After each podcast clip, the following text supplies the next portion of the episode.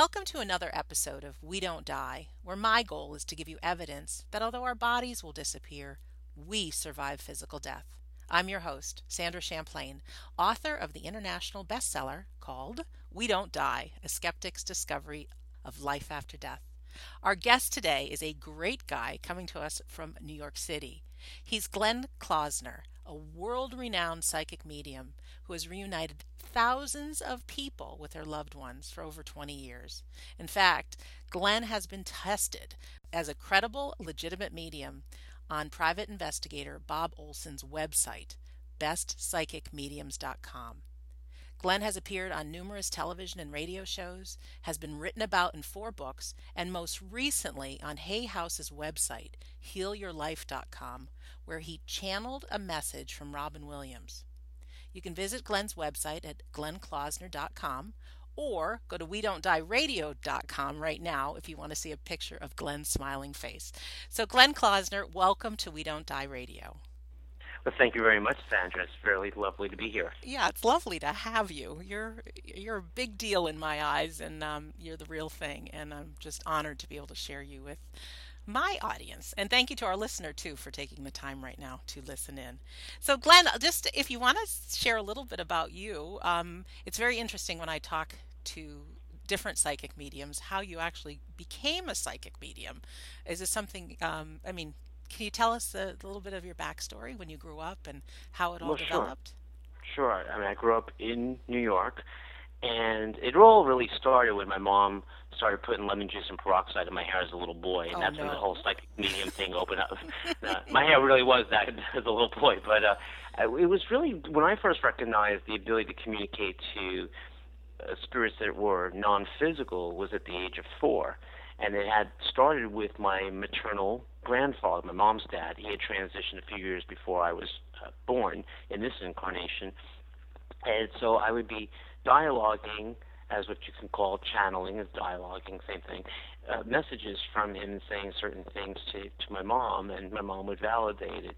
And then just then it went away for a while, and it would be things like, let's say, if you were my next door neighbor, I knew you were going to ring the doorbell, or be at the door before you actually showed up at the door. Hmm. And then the days of no caller ID, knowing that you know grandma was going to call on the phone before the phone even rang. So it was like things like that are getting feelings and hunches about people. You know, if they were. You could, you know, if they were a really nice, decent person or not, and you kind of had those sort of feel. I had those kind of feelings, and then really the whole spirit communication stuff. I mean, with me seeing beings that were non-physical, besides the one I'd seen as a youngster with my grandfather, really started to take more shape into my teen years uh, as I got into high school, and that's when it really just started to evolve more and more. And from there, the rest is history. So it was a real natural thing. Did your mom did your mom tell you stories about when you were four and what it was like for her? No, I mean both my parents have now passed on. Yeah. But they, my mom was very intuitive herself as well. Okay. And so it was easy to relate things with her because she had a thing. But I mean, I don't ever recall her like 20 years later, you know, when I was in my 20s, her saying, "Hey, Glenn, remember when you were four? Right, and this right, what, right. You know, you know, it was never like Well, that. that's probably because she was spiritual and in like a believer, you know, as opposed to you being the freak child that's seeing Yeah, dead no, people. she- yeah. she had a very innate ability also to kind of feel things about people and read their energy. She didn't do it as a profession or anything like that, but she had a good sense of intuition. Yeah, that's cool that your family was open to it. It was the furthest thing from conversation in my household. So growing up, Yeah. so that's really nice to have that support. And then, uh, so as a teenager, I mean, did you graduate from school and become a medium, or did you work? No, I actually started. No, not at all. I actually started off really with an interest in playing music, which I have successfully done as well. Oh, good. And so that was really my the goal I wanted to do is be a musician, Mm-hmm. and I am a musician. So when even when people ask me, "Are you a musician?" I do say yes because I am still a musician too. And you're not you know you're not here to be on earth to be like one thing or pigeonhole into one thing or think you relate to that identity because you're actually none of it you know in reality it's just the thoughts or people's perceptions of that i mean granted being a medium is the career right but that's not me all That's day who long you are, right? Yeah it's not it's not all of who i am either you know i mean, I mean neither is anybody in this world you know so That's good news, actually, that we can have. Yeah, it's like saying Well, yeah, I mean, if you're a parent, you don't just walk around going, "I'm only a parent." You know, you have other aspects of you. So, the the thing that was really the thing I wanted to do was be uh, a professional musician, and then really the whole career, how I got into being a medium, was when I dyed my hair jet black. And, Oh. uh, yeah, I have to have throw in the humor there. That's Yeah, just good. from my nature. But uh, when really it was when friends, you know, I would do readings for friends and neighbors, and they would say, "Oh, you know, you should do this as a career." I'm like, "No, no, no, no." But it really took in when I got, um, you know, past the teens, and I now became uh, early 20s.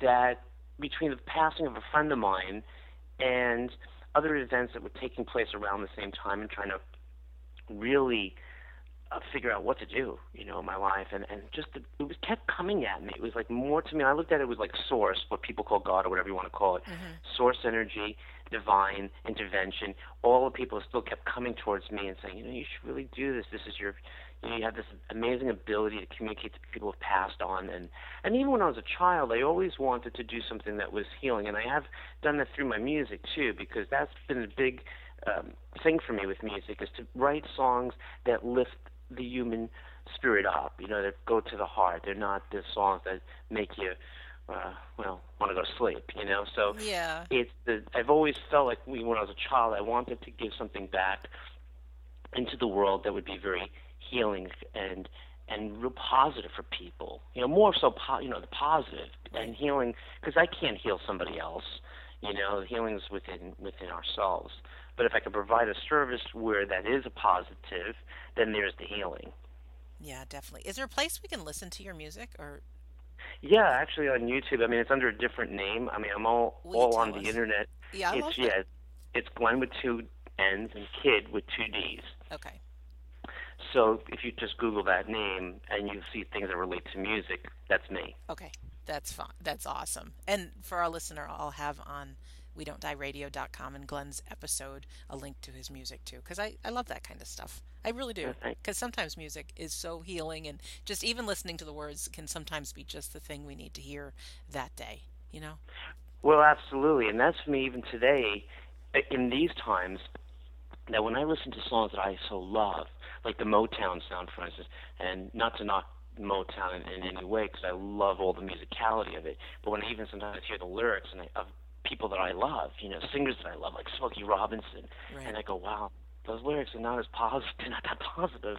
Great piece of music, upbeat piece of music, you know, great singers and great perf- musical performers that played on those songs, or anything, you know, in any genre of music. But I now tend to want to hear music that really lifts me up as well. Right. Yeah. Oh, I think we all do. So let's talk about you being a medium and what Yes. that's like. Be um, do you, um, just imagining you probably do phone readings and you probably meet with people face to face. Yeah. Yes, Yeah. both. Any of the group readings? I've done lots of group readings, you know, in seminars uh, throughout my career. Yeah. And what? Hmm. How do I ask this question? What is it like for you when you connect somebody and you see the the person right in front of you or you're talking to on the phone when you really make one of those connections and um, what's it like for you when you can see on somebody's face the impact like oh my god you know this guy really is bringing in dad or mom or husband or spouse or or you know Well, sure, it's a great question. Well, on the phone, I can't tell, you know, because obviously I'm not you can hear person. yeah right Yeah, I can hear it in the voice, and it's a great, it's really a truly a beautiful, wonderful feeling to have that kind of experience. I mean, if, I'll give you a quick story Sure. of something that was really because it's, it's personal to me at the same time. So, about I guess it was about six years ago, I actually contributed this story for a book that I've been called Visits from Heaven by Josie Varga. I had submitted this story to that book, and so this couple had come to see me in person, and they had come. Uh, the wife is a school teacher, so the husband had asked me if they, I would do it on a Saturday, and I said, okay. Because normally I don't work on the weekends, but I unless I'm doing a seminar or something. Mm-hmm. And um, but I ended up doing the, the session for them. They came to see me in person, and the husband was the one that found me on the internet. And they're uh, these folks are relatively my age group. They're maybe two, three years older than me, and so they sit down, do the reading. I, the hus the husband's grandfather comes through first. He validates the grandfather, and the girl, his wife, the woman, his wife, I should say, her mom came through. And now the spirit, I'm looking at her and I said to myself, you know, she looks familiar. Not the not the daughter in front of me, but the spirit looked familiar. Like where have I seen her before? Right. You know, so I continue on. I'm delivering the messages, and I was taping their reading because they had brought a tape for me to tape record it.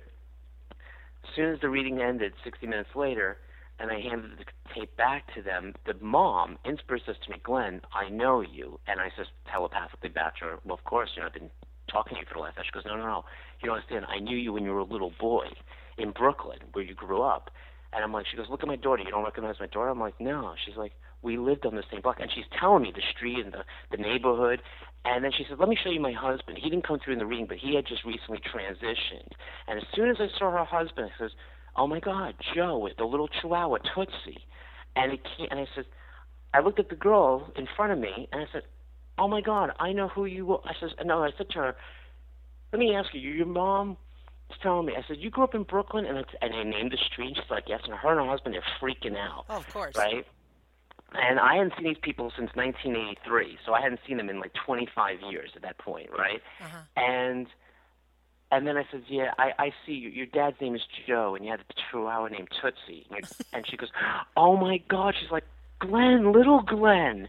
And like she says, you had blonde hair, and she's and she remembered my mom, she remembered my brother, but I it was the funniest thing that to me, if I that day had I ever doubted that life after death didn't exist, that day proved it to me for the simple fact because I had no idea this girl was the same girl who lived on my block as when I was a child.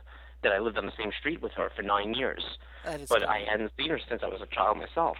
So it was an amazing an amazing experience for them and for myself. And I, I remember saying to the mom, "Why didn't you tell me?" Or like, "Why did the dad come through the ring?" And he he didn't, and he knew me, you know, and he just felt like if I if he would have showed himself to me in the very beginning of the reading, or the mom would have told me, it would have watered down the whole reading. Like the messages would have not come out as intended, mm-hmm. and then their their daughter, respectively, myself would have been reminiscing about the neighborhood that we lived in and our childhood, which ended up happening anyway for another hour after that session. So, so oh, that was a cool. That was that was a really wild. cool moment for me.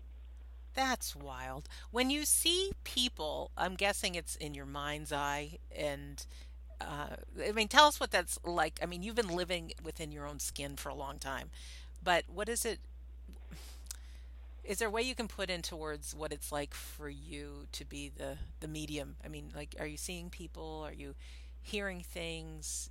You know? Well when, well when i'm dialoguing with non-physical entities i'm always hearing them but i don't hear them the same way you and i hear each other. I hear them like the way you remember a song or you remember the sound of the voice of a, another loved one of yours or okay. you know the way like you remember maybe a line in a movie right. that you like you know and the way that they emulated that line or you know they phrased it or something and it's that same way. I mean, I can tell. So even if I deal with a spirit who came from another country, I'm not really paying attention to the accent. I'm more paying attention to the words. Right. So it's not like you know, hello, how are you? You know, I, I mean, sometimes I hear stuff like that, but it's really more internal anyway, uh, as opposed to external with the ears. And then as far as seeing them, I don't see them like I see an actual tangible person. You know, I see them in my mind's eye, uh, just like the way if I say to you, remember what Elvis Presley, Marilyn Monroe looked like, you see that image in your mind because you've seen what they look like. But had you not physically seen what you look, they look like, and somebody told you about this Elvis Presley guy, you would be trying to image what he looks like until somebody showed you a picture of him. Uh, correct. See, so uh, I'm, but spirits, you know, they they are fully aware that when they present themselves in an image to me, it's so that I can describe them to the client, and so if let's say somebody's father did look like Elvis, a young Elvis, I can describe that very easily because it's in my frame of reference, and all mediums will tell you the same thing. Yeah. Okay. Well, that makes sense. That makes perfect sense. I've had people who have been disappointed, and I'm not blaming mediums per se, but is there a reason that sometimes people come through when we're looking for them, and sometimes they don't? Well, it's the same thing like dating. Tell, say more about I mean, that. Well, meaning like sometimes you know you could go like on Match.com. Right. You see somebody's profile, and you're like, oh, they look interesting to go, you know, have a date with, and then you go have a date with them, and they're not your bag. You know, so it's sometimes the same way with the spirit world. I mean, the spirit world, the thing, the biggest misconception that people on Earth have is feeling like that non-physical entities are obligated to them, and that's not true at all. Oh. I never thought And about that- that before. It, that's a human ego because the human ego says, "Well, you're my parent. You should show up because you know I'm your I'm your daughter. I'm your son." And your parent may feel like I'm not ready to talk to you at this moment.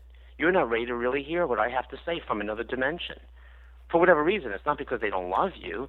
It's just there's a variety of reasons why that can happen. And sometimes the person themselves, you know, could have an inner feeling because if you're the one projecting a thought and going, "Oh man, what if my mom doesn't come through? What if my mom doesn't come through?" Well, guess what? Your mom may not come through in the reading because you were putting out into your into to the universe through your vibration that you thought, "What if my mom doesn't come through the medium? What if my, my mom never comes through any medium I go to?" So your mom figures, "Well, I'll prove it to you that I'm not going to come through to you." We'll do it again until you change your thought and your perception, and that's why that actually happens too. So preparing for a reading, we have to be open. open-hearted and open-minded and be willing to hear what your ears may not be wanting to hear. Uh, yeah. Yeah, we don't always hear what we want to hear. That I know for Yeah. sure. And our loved ones in spirit, they're there because they love us since the guys they're living in a dimension that is pure love. It's not ego. But they also don't necessarily look to even if you had a, a loved one on earth that would love nothing more than to tell you what to do with your life, they're not going to play that game with you from the spirit world. That's not how it works. Yeah, they and they do. The, I mean, I can't imagine they have all the answers, and I because I think that while we're here We- as human, like we're we're supposed to come up with our own path, right? We actually do have all the answers. They're recorded in our cells. That we have trillions of cells. We're basically made up of trillions of cells.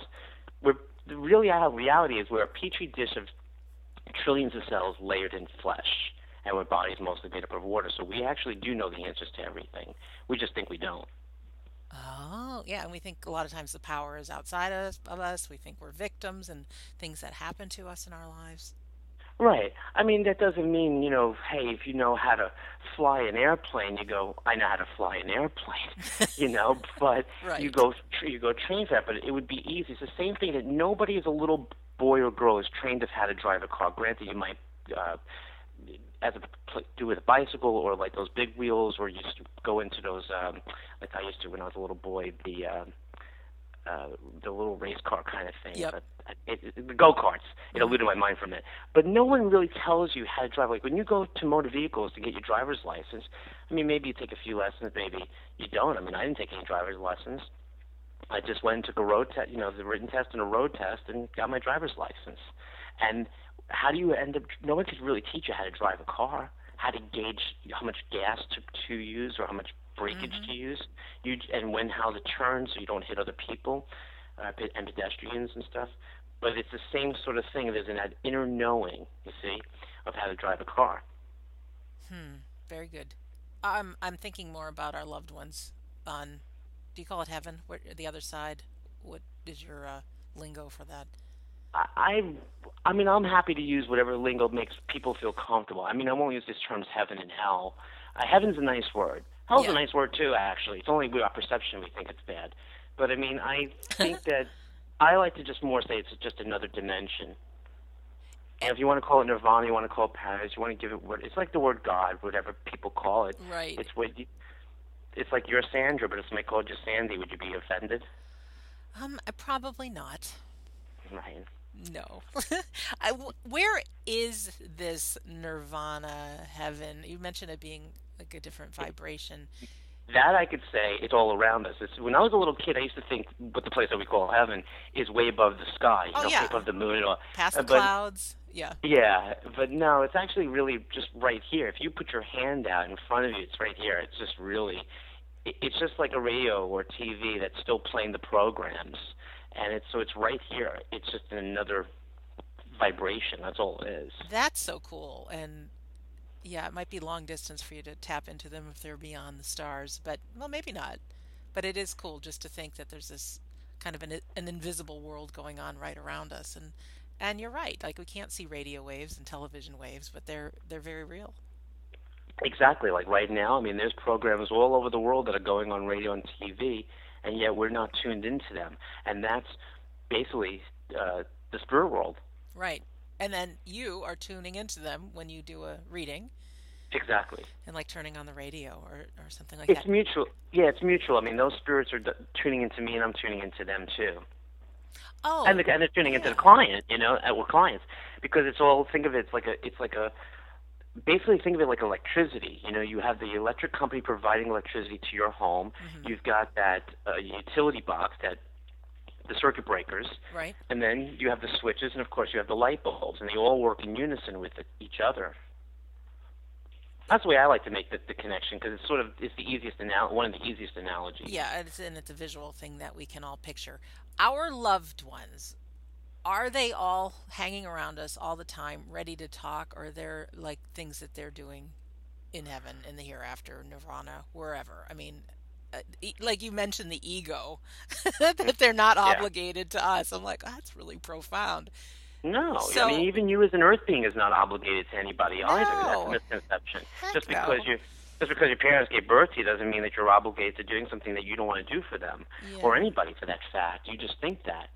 So you have to. It's coming back to really honor who we are in our own divinity. But as far as the question goes, where uh, they are they around us all the time or 24 hours a day?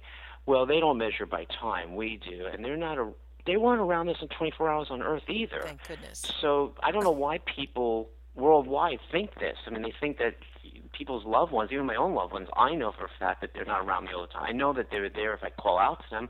I know that they are around me. Like you, there are guardians who look after you consistently, but they don't necessarily mean that you're immediate loved one from this lifetime. It could be from a, a lifetime, another lifetime that they didn't incarnate with you, and they're just there to watch you. But I I mean, if you really think about it, even if you go to sleep, your Uncle Charlie, who is on Earth right now, let's say, he's not coming over your house to watch you sleep.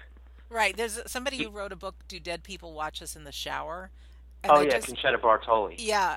I'd love to talk to her sometime. It, it just, it, it, again seems like an ego thing that, oh, they're always around us and they're watching. And do you have any uh, insight? Source is always, source is always, source energy is always around us and watching us. Uh, the source source meaning if we want to call it God, universe. Right. Okay. Right. That's always with us. That's always with us. But Uncle Charlie and you know the, the dog Louie, no. Do, have there been any words that you've received or insights about what it's like when we transition? What that realm is? Well, I mean, pretty much they've all said the same thing. I mean, it's just pure bliss. I mean, they they realize it's all unconditional love. They realize. I mean, they they know that it's a place of non-judgment. I mean, they they would only be the judges of themselves of their own lives. But they like even if you have a loved one in spirit that's and you're doing something that hmm, uh, could be a concern, you know, yep. that they're looking at you and they're not looking at you in judgment eyes like I can't believe my daughter, you know, is going to Vegas and blowing that money I left her, and they could be, you know, because they realize, well, you know, you have choice you have free choice in everything that you think and feel. It's your it's your life, mm-hmm. not theirs. Yeah. So though they can be concerned about us and what we're doing, uh, and they want us to be well, of course, and happy. That's important. They want sure. us to be happy. Uh, they certainly don't want us to be depressed, and they're not depressed, and they don't want us to be depressed but they they certainly can't. Like if somebody has a, a thing with alcohol, they may talk about it, but they're not going to knock a bottle out of a person's hand that's drinking. Right, because we do have the the free choice. Yeah. Good stuff. Now, um, if they're not always around us, you mentioned we have guardians. Do you mean angels by this, or what? You can call them that. Sure, you can what, call them angels. What you do you mean guardians. by this? We have um, Guy. I mean, just could you if you we can have, talk? About, I feel very alone a lot. Even though I've written the book, I've done enough radio shows, I've been told, but are we alone or who's who, no, who are these guardians? No.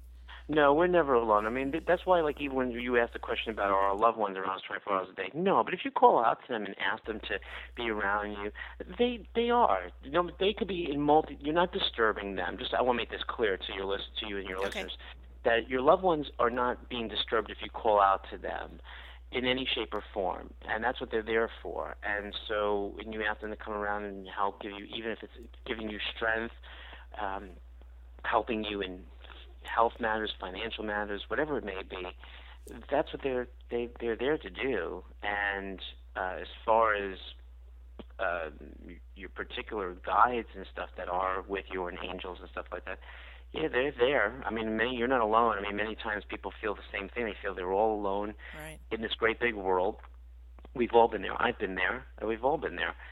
And but you have to know that the wonderful thing is that a lot of times those non-physical entities will put physical entities in our existence to brighten our day, to put a smile on our face. And you could be walking out in the street and feeling all alone. All of a sudden, you look at a little child, and the child just smiles at you and waves and goes, "Hello," and the child doesn't even know you.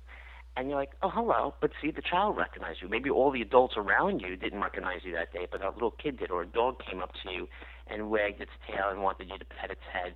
And that to me is like the spirit world's way of letting you know you're not alone. And even if you're home, you don't go out all day, and maybe you're feeling alone, but you then turn on a piece of music, and there's a song with words that just really were like, ah, okay. And the song could be it could be Michael Jackson's, uh, whatever that you're not alone or Mhm. we are not alone, whatever the song is called. And right then you're like, oh, okay. But but what happens is the human gets so caught, and we all do. It's happened to all of us in a human form.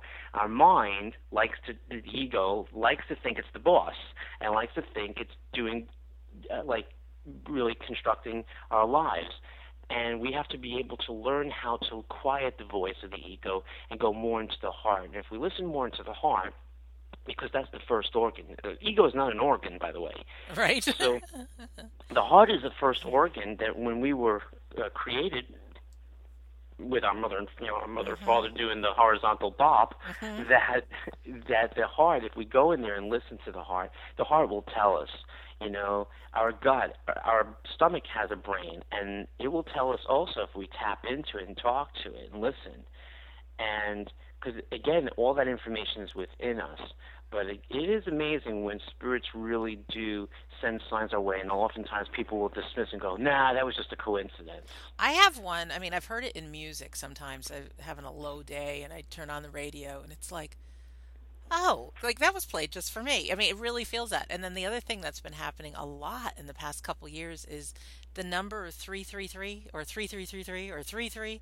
And I don't know why, but for some reason I have connected that to like reminding me that uh, this life isn't it. There is a bigger picture. And even yesterday, I, I had a full physical and I went to a new doctor and I, like, I hate going to doctors and I was scared.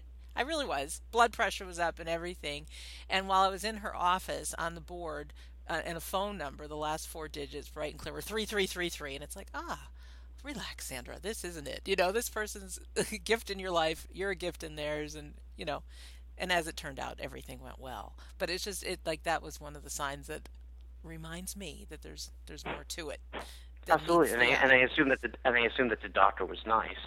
Not only was she nice, but she started asking me about my life and you know I've always had a weight problem up and down and I said oh I gained all this weight back after my dad died and she said well tell me about that which led into me telling her about my book which is a lot talking about grief in the book and um, she had her or actually her nurses um, sister's husband just died and it's going to be passed around the office and like that conversation wouldn't have happened had it not been like that. So especially somebody in the medical field now has another tool to share with people to help with grief and and it was awesome. It really was. I mean i like hugged them on the way out and that was not predictable. But it No, took very- me quieting my mind. Oh sorry. But i had to quiet go my mind i had to quiet my mind that wanted to be afraid that wanted to like worry. I mean it was just like uh, the ego, the inner mind that doesn't shut up. It's like it really takes something sometimes to just be present and be like, The ego never shuts up. Though I can say, you know, I just finished reading this book called The Untethered Soul by a guy named Michael Singer. oh, Singer. I have that right next to my bed right now. See, really good book, and it's talking about you know like allowing the thoughts and feelings to come up, like your dead past, and Yeah. and the weight is really emotion. That's all weight is. You know, even if you were eating a salad and drinking water and you know eating clean and whatever, Mhm. it, it it's really again our vibration. And I go through this too with different things that you know as soon as all of a sudden that ego does the talking, and we have to remind ourselves that they're just thoughts, they're just feelings, they, they're not us, they're really truly not us. If we just let them pass through us, sort of like the way clouds pass through the sky, and we just allow ourselves to be in peace within ourselves, then it's amazing how we can stay healthy. And because all illness is, is really just a misalignment of, of where we're at in our thoughts and our vibration. And and I'm talking about like things from you know, well, I don't see weight as an illness or anything like that, but you know, anything from a cold, yeah. somebody could be near somebody and go, I don't want to catch a cold, and then all of a sudden they do.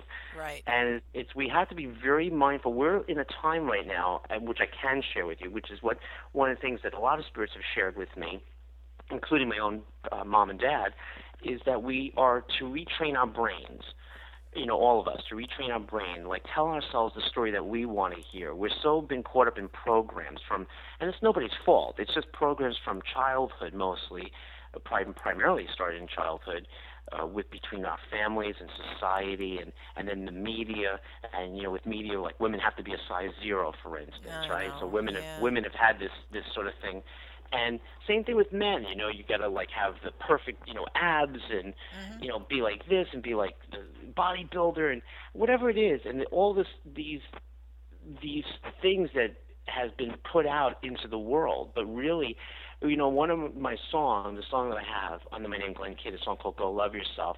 When I wrote that, it was really there's a part in the song, the B section before the chorus that says, "You have nothing to prove to anyone else. Just remember your divine wealth and go love yourself.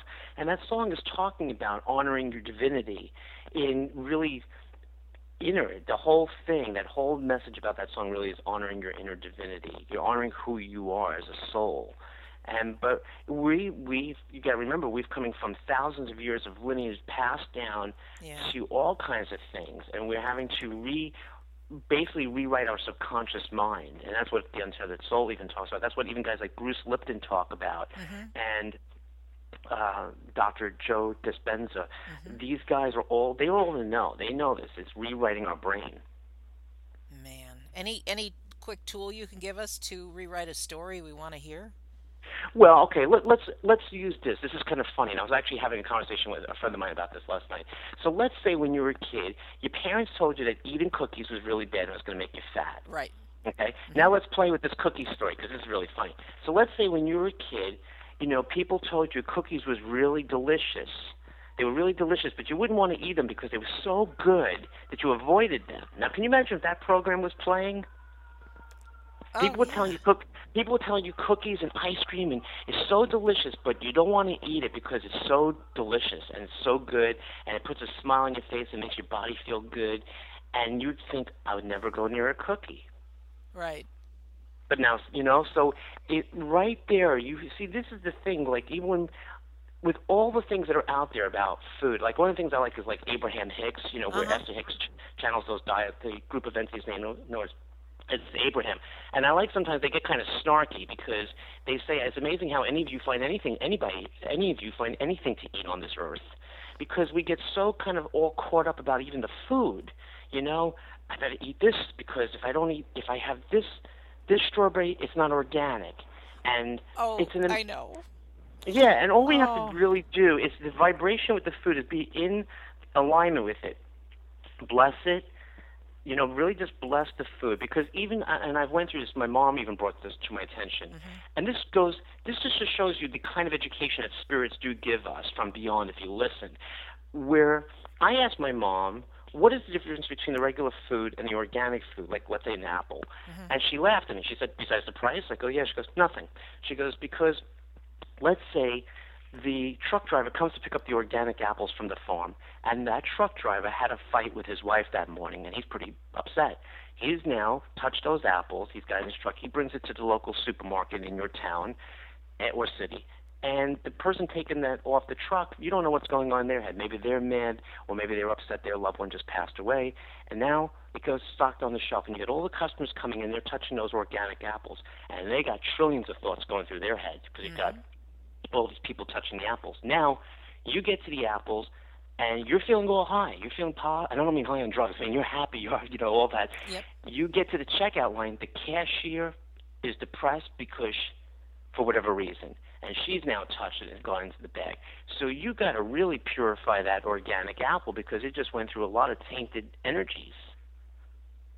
That's so cool. I took a course on dowsing um, using the dowsing dowsing rods, Yes. and uh, we would do that with food. We would we could see the rods open if that was the instruction with a highly filled energetic thing, um, food or whatever it may be, if somebody's watch. And so we actually were given the tool, like if we're holding somebody's watch, to have real negative thoughts and the the dowsing rods could pick up the negative and then with the power of prayer or blessing we could turn it into something good same thing with food so i mean i actually witnessed it and if anybody who's not seen dowsing in action um, Joey Korn with dowsing.com is my friend and uh, it, it's just it's mind-blowing to see. So just whatever you do it, power of prayer or blessing really does work. So that's a good reminder to me too uh, who's trying to eat healthy these days. It's, is it doesn't necessarily need to be the organic whole grain everything but to bless it Absolutely, and you can bless yourself back into wellness. You know, just see, saying to yourself, the words "I am" is very powerful.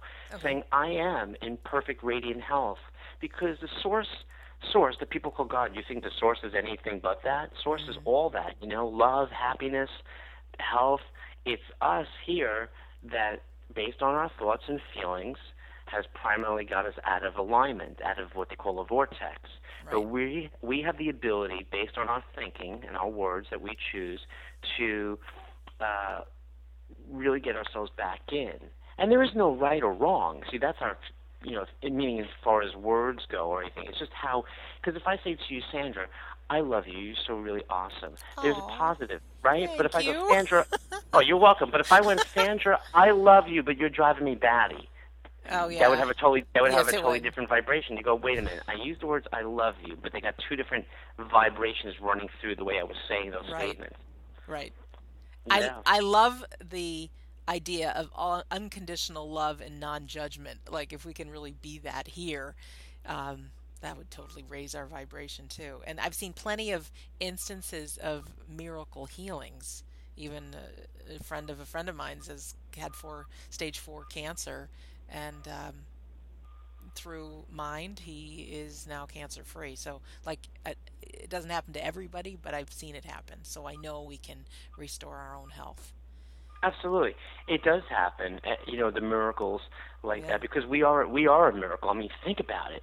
You know, not to sound funny, but I am going to make it sound funny. Okay. Two people, two people somehow once upon a time figured out that having sex creates a baby. Right. Now, where they get that manual from, I don't know.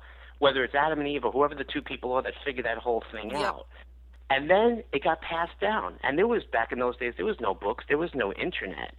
So this is what's this is something that Robin had brought up to me, and when I had channeled him, uh, one of the messages that he did say, he actually brought that up, and it's kind of amusing because you really think, oh, oh yeah, you know, like it just got passed down, and here we are, we're a miracle. We ourselves are a miracle. We were in a woman's belly for nine months I know. developing, and then we come out, and here we are. And we can think and we can talk and we're connected by radio waves and all this miraculous stuff. If we ever just take a second, sometimes when I go out for a walk, I look at the ground. It's like, okay, there's rocks and earth and there's water. And like out of all of that, which is just the pure whatever we had in the beginning as planet Earth, like that we have everything that is around us.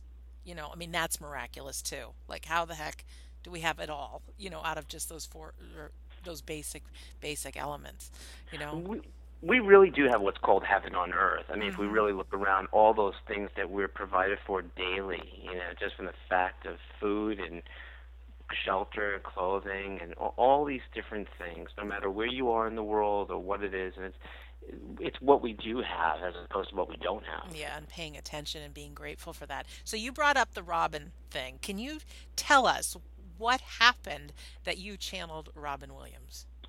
Well, you know, it's very interesting. I mean, I, I like many people in the world are a fan of uh, Me Robin too. Williams. Big time. and yeah, I had never personally met him, and uh, so Robin, uh, after he had transitioned, he had been he had showed up to me. Apparently, he had showed up to a few other friends of mine as well, um, and and then I would be talking to friends of mine that are not even colleagues. They're just, you know, friends of mine that don't do readings or anything like that and he would be channeling messages through me to them and so forth, and to a couple of people. So with, with Susan Lander, who's a friend of mine, I hadn't seen her in many years, mm-hmm. and we had got together for lunch. And I, I knew she had published this book for Hay House, with Hay House called uh, Conversations with History, and I read her book. Her book was very interesting. I loved the one she channeled, like everybody from Ben Franklin and Gandhi to oh, Andy Warhol. Cool. Yeah, it's it's really cool, and uh, I mean, I can tell that you know it was definitely channeled. I mean, I, I have that same thing with Esther Hicks. I can tell that that stuff's channeled. It's not made up. Right. So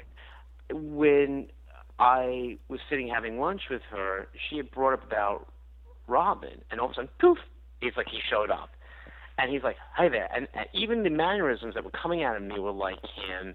And but he had spent probably about two hours dialoguing through me and she took notes, and he talked about a lot of different things uh, that were not even in that blog that you had read on uh, Hay House's website, healyourlife.com but it was very interesting. I mean, even I like the part that he even talked about money, like eh, our American money. That none of those, none of the people on the American money look happy. And he said, put Bill Clinton on there. He's happy.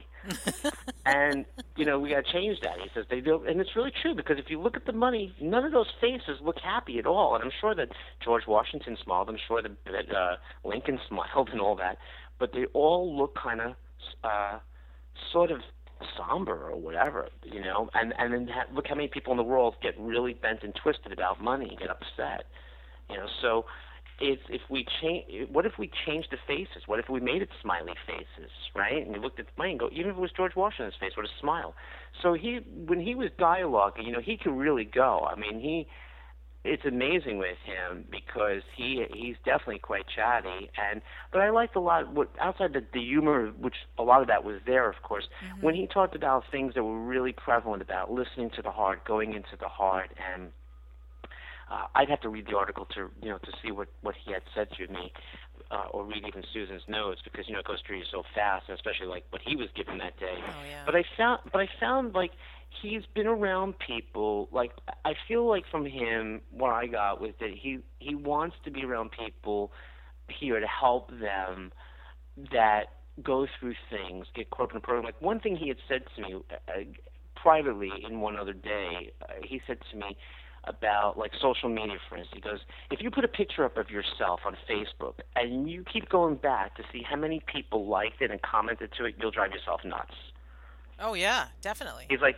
he's like and this is what uh, he was explaining to me like how people have this personality defect and then if you just put a picture up because you really truly want to put a picture there for whatever reason you know, you put it there, you know, let it be what it is. And he was telling me how, like, where a movie like Mrs. Doubtfire, for instance, which generated a lot of money mm-hmm. and it mm-hmm. was a very popular film, and he it did well. And he he's not compl- he wasn't complaining about the work that he got. He was very appreciative. But he said, like, if that movie did well, and let's say the next movie didn't do as much money at the, and he already made his money, so it wasn't like he was going to get. He would maybe get more in residuals from the DVD sales or something, but it's he was explaining to me like how if if one movie did great and then the other one didn't do as great, it used to drive him bananas. Or like if the movie opened up with a hundred thousand dollars at the weekend box office and the other one only did fifty thousand, he was like, "What's going on?" And it would it would drive. He told me it would drive him up a wall. Oh yeah, yeah, because it's yeah yeah I can get it. I I really can. What um, made me smile. And just for our listener, when you go to we don't die and you see Glenn's episode, I'll have a link right there um, to his website where you can read, well, where you can read that article. I'll have it all ready for you. Um, but I don't know you well enough to, like, I know you have a sense of humor because we've talked enough to know that. But when I read the channeled words that Susan Lander had in the blog post, it, it didn't sound like your voice that you're speaking right now. It really did sound like Robin Williams, and the stuff was profound. And it, after being so grief stricken, even though I didn't know him. I mean, he was such a great guy, and to hear about his suicide and to hear that he's no longer, and now to hear that he is, you know, he's just in a different form. It, it, it just, it, it really made me feel good. It really did. And um, so thanks for doing that. Oh, yeah. You know, I mean, it's normally I don't do anything like that with a celebrity. And you know what was really funny with him that, that day was that he had said to me, he goes, uh, well, there was two things I'll share really quickly. Okay. One is that he, he said to her, he says to me, you know, she wants to interview Buckminster Fuller, and I said to her, is that true? Because she she didn't interview him for her first book, and I said, and she says, yeah. I go, and he responded, he goes, Bucky's not here.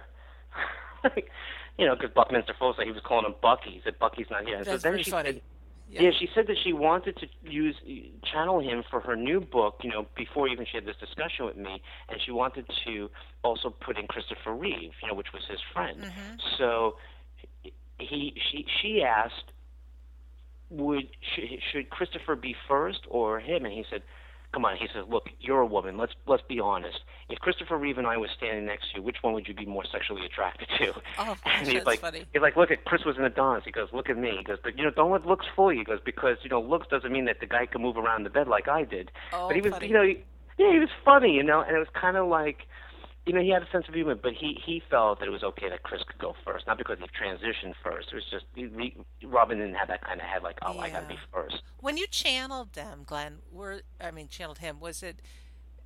Do you remember the whole thing? Like, No, I remember that tidbit I just told you. I remember some of the little quirks, you know, in that particular thing. Sometimes even with other readings, like where I've had clients, and I'll remember sometimes those little quirks of a spirit. But you're because it was so funny. in the moment and in the persona. I would guess that, like, Yeah, like like that tidbit that he tells her. He said, "Come on, you're a woman. You know, who would you have sex with, Right. Christopher Reeve or me?" You know, that's funny. So that's why I would remember. it. But you know, if he was talking about something more serious, I probably wouldn't remember it. You know, unless it was heartfelt. You know, then I I do. yeah, But but but see, generally most people would think that I remember their readings, and I don't. The reason why I remember his is because, well, partially because his stuff, stuff sticks out a little bit more. No offense to anybody else, you know, he is who- him. So Yeah. it's the same thing. Like I would probably faster remember something my mom said to me from spirit than I would remember from your dad. You Yeah. follow me? exactly. And not because your dad's message wasn't important or anything like that. But if your dad said something to me, like if your dad said, "I'm the I was the Keebler elf guy," you know, I would Yeah, probably remember, remember that that. Yeah, I because it's because it's funny. and you know he was. that would be really funny if that really was true. Wouldn't it be? Yeah. Yeah. It- but he is not. That's really funny. Well, we have a few minutes left, and what haven't I asked you that I need to? I'm looking through some of the notes that I took. You have something that you talk about the a life script or a book of life or a blueprint each one of us has. Do we have? Yes. What does that mean? Well, we all have this blueprint or script of our life, and basically, we, we it's uh, a well, it's like a movie script.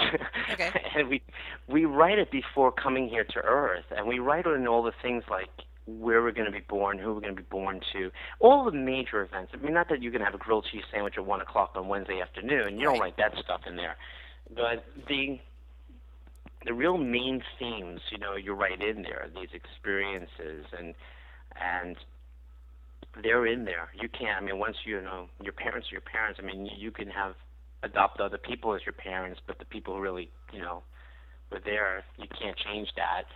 If you're, you know, Asian, you're not going to change to be, you know, African American. Right.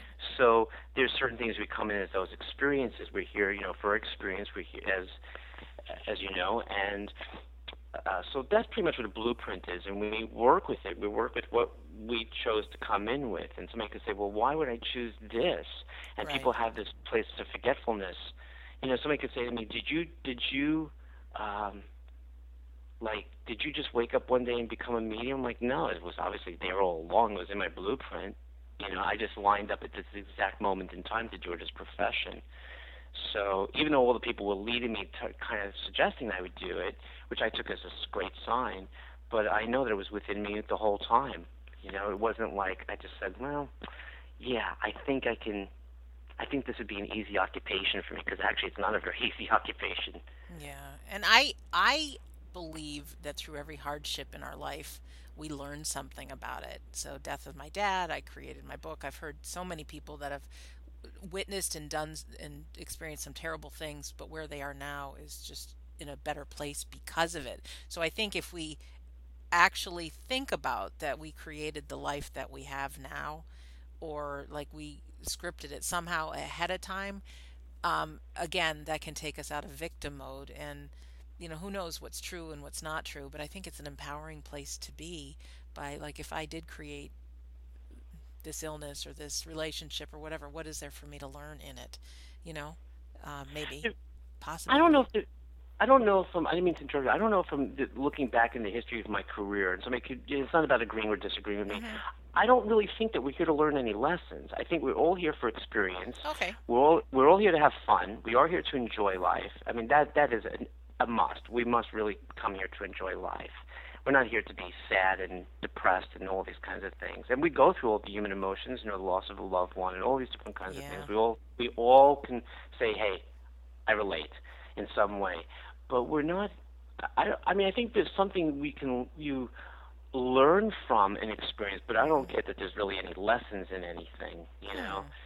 It's uh I, I mean I I used to think that. I used to think, oh, you know, that this is the school and we learn, you know, we do learn here. We do, but it really I think I just these days now because maybe just the history of my career, I just like to tend to think experience and and maybe you make different choices the next time around about things even in this lifetime whether it be about relationships or the way your approach is to things like this this radio interview that I'm doing with you, which I'm having a wonderful time with you. I don't think of it as a as a lesson to me or what am I learning from it. I'm just enjoying the experience of it. But if I said something that would have not maybe been quote unquote the norm of me, I might think, well, okay, I want to do that again next time. Yeah, so it is a learning experience. And, and like you, Yeah. I'm enjoying it and I just love sharing. I love learning myself and I love to share. So that's the whole reason Yeah. it's created. So, Oh, I love learning too. You know, when you learn wonderful things, you know, things that you don't know, or things that even like books that you get turned on to, like you mm-hmm. reading the same book that I just mentioned and I was turned on to it by a friend of mine. I really think that, like there's the information that I already know. You know, it's just it's just coming back into my awareness of it. You know, it's just for me to remind myself of it, yeah. and that's what I take. Yeah, that's it- what I take with books like that. It's so funny because I've interviewed now, I don't know, 60 people, and I still find the ego part of me wanting to find the answer, right? And it's so funny just even listening to my own thoughts right now and reminding myself that I actually do have all the answers inside me. Right, and it's not what? outside me. You know, Glenn's not going to give the answer, you know, because different Well- people say different things and I'm still looking for the answer. You know, it's kind of silly. Well, I'll say this: if love is the answer to everything, what is the question? Ah, that's pretty profound. Oh man, I've taken so, taken so many notes. Love is the answer. Well, our It's time is about up. Do you have any closing words or closing thoughts or anything before I wrap this up? I, well, besides that, I'm so grateful and appreciative to be on your show today, and I've enjoyed Oh, this interaction. I would, I would definitely actually, you know what that that quote that I just said at the end there. If love is the answer to everything, what is the question? Yeah. Let's all think about that. That's really, really, really great. What is the question? But we all do have, you know, we all do have questions about different things. sure we do. And there's nothing, there's, it, it's okay to question ourselves. It's okay to Mm-hmm. question like where do we come from. It's okay to question how is how do you make this omelet? You know, if you don't know how to make Love is the answer. an omelet. right. Love is the answer. But it's okay to question those kinds Right. of things like, we, what is that bird across the street thinking? You know, it's okay to question those things. There's nothing wrong about it. No. But it really all goes back to that that love and that self love and self empowerment. And just what I would say to the people that are listening to the show is that, you know, which is a wonderful honor that people even seek me out to have readings, and I'm still honored, I'm so honored to do it, and still honored to do it after all these years. Is that it's always important to know that you yourself can communicate to your loved ones anywhere, anytime. All you have to do is just be in the heart set of it, in the mindset, and know that you can. If you think that you can't, well, it's like Henry Ford said, whether you think you can or can't, you're right. Right. So it's knowing that you have the power, and you don't have to surrender the power to someone like me or to a priest or to a rabbi or, or whoever. That you have the power in within you to make your life choices and decisions about things. But it's nice to get guidance. And even I t- at times go to other colleagues of mine and I'll call them for you know for an input on something because I'm too attached to my own story. Yeah. You know. Yep. So, but I I know that if we really do tell ourselves the story that we want to hear about ourselves and our lives, it would really be a great service to our. We'd be doing a great service to ourselves. Oh, that's great. You have a quote on your website that I cut and pasted. It says, Remember, the bonds of love never die between us and our loved ones. They are only a heartbeat and a thought away. Yeah. So that's a kind of a great way to end the show. Um, yeah. And so to our listener, oh, go ahead. I don't want to interrupt. I'm sorry. I, am sorry. No. It's the same thing also with it's also the same thing with physical life. Like you know, your loved one goes to school or goes to work or they take a trip or they move away. They they really are only a heartbeat and a thought away, yeah. and they're not even physically deceased. Right. That, that's awesome. You, you go to work and your dog is at home and you're thinking about the dog and you're like, the dog's only a heartbeat and a thought away. Yeah. Yep. It's it's awesome. Awesome. Well, thank you so much for having thank me on your show. Thank you too, and and thank you to our listener for spending this past hour with us. I hope we've all enjoyed it because I certainly have.